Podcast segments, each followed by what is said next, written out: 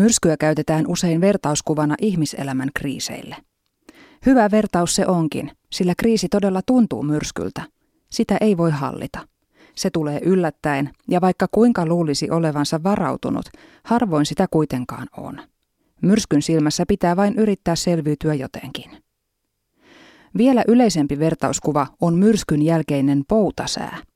Sillä viitataan kriisistä toipumiseen. Sen vertauskuvan haluaisin heittää roskikseen. Ajatus siitä, että myrskyn jälkeen aurinko paistaa, linnut laulavat ja kaikki on taas hyvin, on toki lohdullinen, mutta se ei ole totta, kun kriisistä puhutaan. Kriisit eivät helpota tuosta vain. Myrskyn jälkeen ei ole poutasäätä. Myrskyn jälkeen on epävakaista. Pitkään. Iso kriisi on sellainen, jonka aikana tulevaa on vaikea hahmottaa. Oma tai läheisen vakava sairastuminen, läheisen kuolema, parisuhteen rikkoutuminen, mikä tahansa suuri menetys.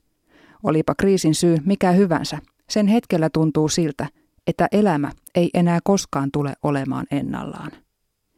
Kriisi järisyttää omaa maailmaa kuin myrsky, joka repii puut ylös juurineen, keinuttaa venettä niin, että vesi tulee sisään, irrottaa kattopellit ja katkaisee sähkölinjat. Korjattavaa riittää ja kalliiksi tulee. Kun kriisi vähitellen alkaa jäädä elämässä taka-alalle, on päällimmäisenä tunteena usein väsymys. Ei millään jaksaisi siivota myrskyn tuhoja. Kumpa saisi vain levätä ja olla rauhassa. Jostain voimia kuitenkin tulee.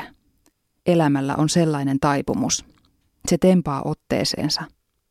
Pikkuhiljaa alkaa taas uskaltaa katsoa eteenpäin. Voi alkaa jopa toivoa asioita. Jos myrskyvertauskuvassa pysytään, voi alkaa suunnitella kasvimaata kaatuneiden puiden paikalle tai todeta helpottuneena, että se myrskyn repimä katto oli joka tapauksessa remontin tarpeessa. Niin sitä sitten vähitellen huomaakin olevansa taas arjessa kiinni vähän muuttuneena ihmisenä. Epävakaisuus jatkuu silti pitkään. Välillä on hyviä päiviä pitkäänkin, mutta sitten tulee taas pudotus. Se on inhimillistä.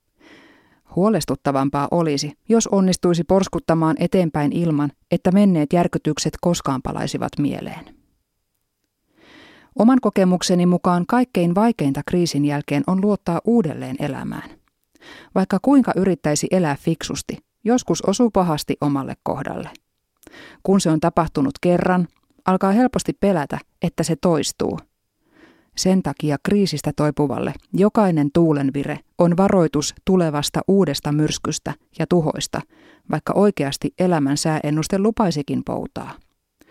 Ulkopuolisille se näyttäytyy jaksamattomuutena, ailahtelevaisuutena, ylireagointina, neuroottisuutena ja epävarmuutena. Kriisistä toipuvan läheisille tämä olisi tärkeää muistaa.